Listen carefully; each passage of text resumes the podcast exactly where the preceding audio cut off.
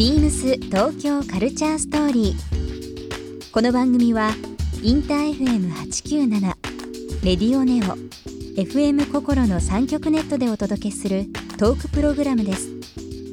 案内役はビームスコミュニケーションディレクターの土井博志。今週のゲストはこんばんは、えー、スタイリストの安西梢です。タレントの凛花さんや中村アンさんのスタイリングやレディースだけでなくメンズのスタイリングも手掛けるスタイリストの安西梢さんを迎えして1週間さまざまなお話を伺っていきます「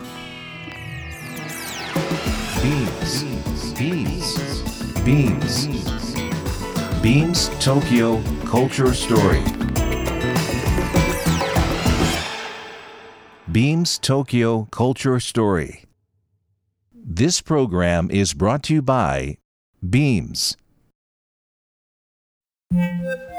Beams. ありとあらゆるものをミックスして自分たちらしく楽しむ。それぞれの時代を生きる若者たちが形作る。東京のカルチャー。ワクワクするものやこと。そのそばにはきっといつもビームスがいる。ハッピーな未来をつくり東京のカルチャーは世界で一番面白いビームス東京カルチャーストーリー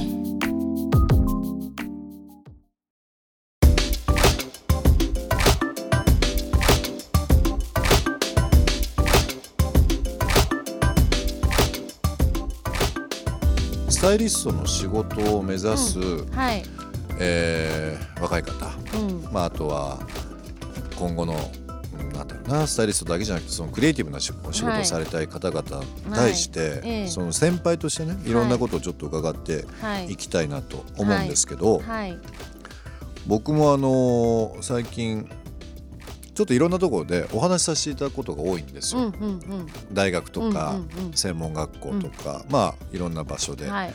でたまたまなんですけど服飾の学校ではい。うーん、まあ、将来スタイリストになる目指してるような人たち、まあ、いわゆるスタイリ,、はいスタイリスト学科スタイリスト学科うんはいとかでお話ししたら結構意外だったのが、まあ、ちょっと時代性もあるかもわかんないけどなんかこう挙手制でねうん。いろんな質問したりだとかしたんですけどスタイリスト学科なんだけどスタイリスト目指してない子がねええそう結。構多かったの。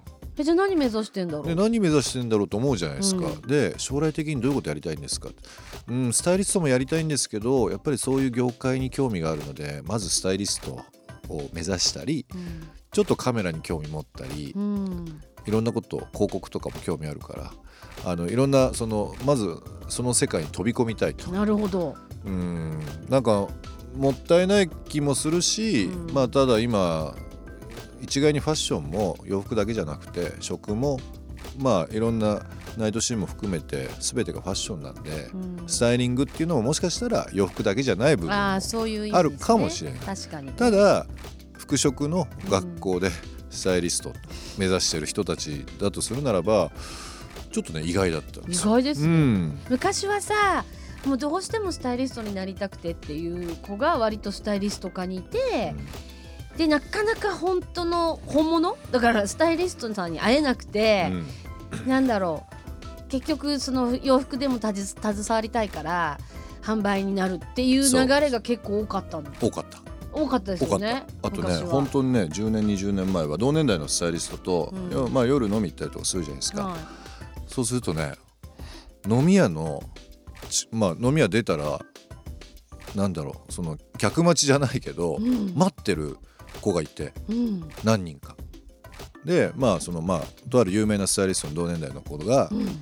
の、まあ、いわゆるそのアシスタントにしてくれと。えー、すごいね。そう。今みたいに多分そういう SNS がね活発にあのーまあ流行ってなかった時だから多分直なんかの噂でこここにいるここの辺にいるとかね。すごい。そこで見た見た。クラブとかのねあのー朝方出たりとか。出待ちみたいなこと？そうそう。いわゆる出待ちみたいなのが結構いて。すごいね。そこで頭下げてあの弟子にしてくださいっていうのはそれ見ててねすごいやっぱり感動しましたよ。いやーそれその熱は。うね、ん、あとはやっぱりこう履歴書というかお手紙とかね、うん。も含めてこういうふうなお仕事されてるから私もぜひその道行きたいですとかあなたの師匠になりたいあー弟子になりたいですっていう、すごい熱量があったの覚えてますね。私だってインスタで募集しちゃってるもんアシスタントだから時代性ですよ時代性だな。本でも意外と来るから当うん。ちゃんと履歴書送って。ダイレクトメッセージみたいなのがそうです来るんですよね。なんかあのアシスタントはい。で女性もそうですし男性もね、今までうん。でしたけど、はい。皆さん独立されてて、割と活躍してるんですよ、うん、あのーアシスタントができたりとか独立する時って必ず一緒に挨拶に来たりとかね。あのまあ街で会った時には独立したんでうん。よろしくねと、はい。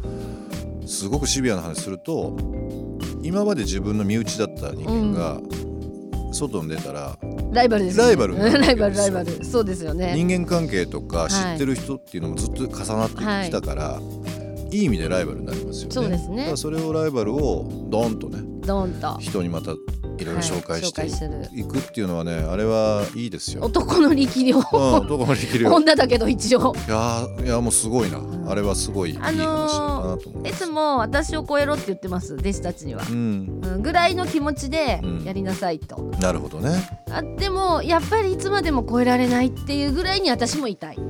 もしかしたらその若い世代でねそのスタイリストを目指す人たちに対しても今のようなお話しいただいたことも含めてですけど、はい。ちょっとこうまあ古いと言われつつも上下という部分を改めてはい。感じると、はい。その時は辛かったりはい。するかもしれないですけど、自分が大人になったり一人前になった時分かりますよね。わかる。めっちゃわかる。私も、私結構長く弟子をやってたんで、うん。近藤さんとこで。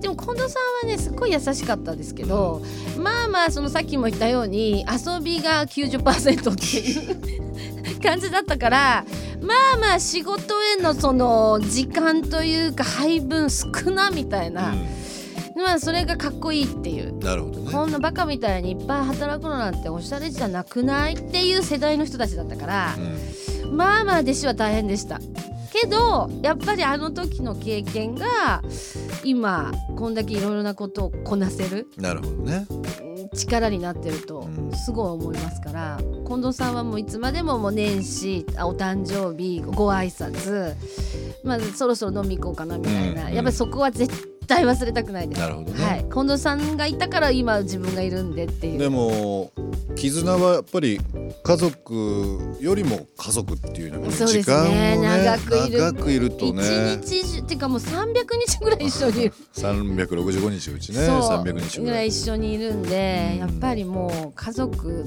みたいなうん、感じでなっちゃいますよね。